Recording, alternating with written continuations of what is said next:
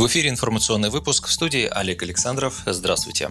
Россия постепенно выходит из режима самоизоляции. С 1 июня в большинстве регионов отменяется значительная часть введенных во время эпидемии ограничений. Открываются для посетителей парки, начинают работу непродовольственные магазины, химчистки и салоны красоты. Позади два с лишним месяца домашнего режима, во время которого вся страна внимательно следила за статистикой заболеваемости и смертности от коронавируса, пытаясь купить маски, привыкала мыть руки, учиться и работать на удаленке. Российский ВВП за два месяца жестких ограничений потерял от 7 до 8 триллионов рублей, почитали аналитики. Потери ВВП за конец марта и апрель составят 2,5% в годовом выражении, а в мае и июне эта цифра может дойти до 4,5% в зависимости от скорости восстановления экономической активности. В сложившейся экономической ситуации для поддержки бизнеса принят комплекс антикризисных инструментов. За апрель-май властями объявлено о мерах поддержки и льготах для 9 наиболее пострадавших секторов экономики и малого среднего бизнеса, выделении им субсидий на компенсацию убытков. Главным подспорьем для предпринимателей стало освобождение их от всех налоговых и страховых выплат за второй квартал, кроме НДС, запуск специальных кредитных программ, в том числе и по нулевой ставке для поддержания занятости, а также безвозмездная финансовая помощь некоторым из них. Параллельно в стране действуют шестимесячные налоговые и арендные каникулы, а также мораторий на банкротство. Помощь от государства получит 1151 системообразующее предприятие. Они могут претендовать на кредит по льготной ставке и при необходимости на субсидии на возмещение затрат, отсрочку по налогам, а также госгарантии, необходимые для реструктуризации существующих или выдачи новых кредитов и облигационных займов. Число вылечившихся от COVID-19 в России превысило 175 тысяч человек. Всего в стране зафиксировано 9035 новых случаев заражения коронавирусом. Скончались 162 человека. 30 мая министр здравоохранения Михаил Мурашко заявил, что благодаря грамотной и оперативной организации медицинской помощи в условиях распространения коронавирусной инфекции в стране удалось сохранить десятки тысяч жизней. Он также сообщил о скором начале клинических испытаний вакцины от коронавируса. По его словам, влияние препаратов, используемых используемых для профилактики, должно быть безопасно для населения. Приступить к клиническим испытаниям планируется в ближайшие две недели.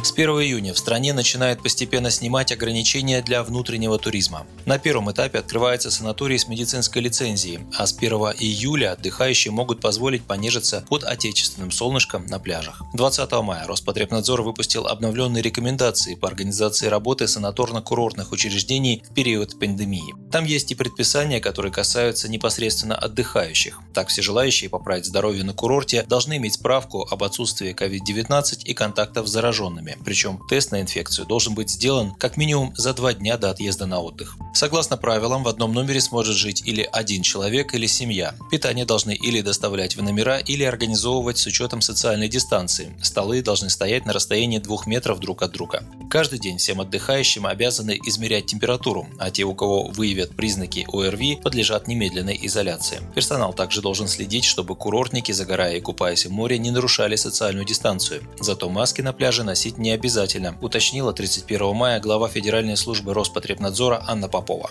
На этой неделе также ожидается запуск сервиса Russia Travel, созданного Ростуризмом. На нем пользователи смогут узнать, с какого числа и на каких условиях можно посетить тот или иной регион страны, а также какие места отдыха там доступны. Пенсионеры смогут в скором времени получить новые пенсионные удостоверения. Минтруд разработал проект введения пенсионного удостоверения. Оно будет выглядеть как пластиковая карточка. Об этом сказал на заседании Комитета Совета Федерации по социальной политике глава министерства Антон Котяков. Мы подготовили проект постановления, предусматривающий введение пенсионного удостоверения как возможной опции для наших граждан, отметил Котяков. Получать его пенсионеры смогут по желанию в отделениях Пенсионного фонда России. В настоящее время, по словам министра, проект проходит межведомственное согласование голосования и скоро будет направлен в Министерство юстиции.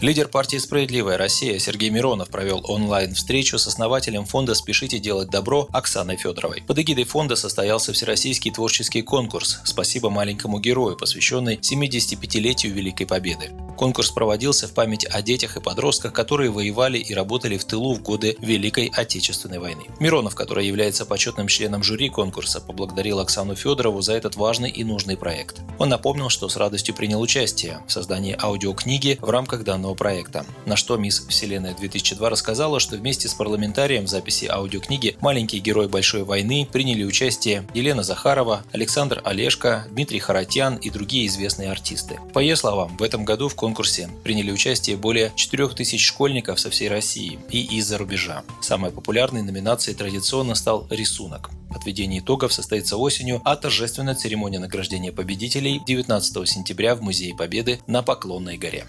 Вы слушали новости на Справедливом радио. Оставайтесь с нами и будьте в курсе событий.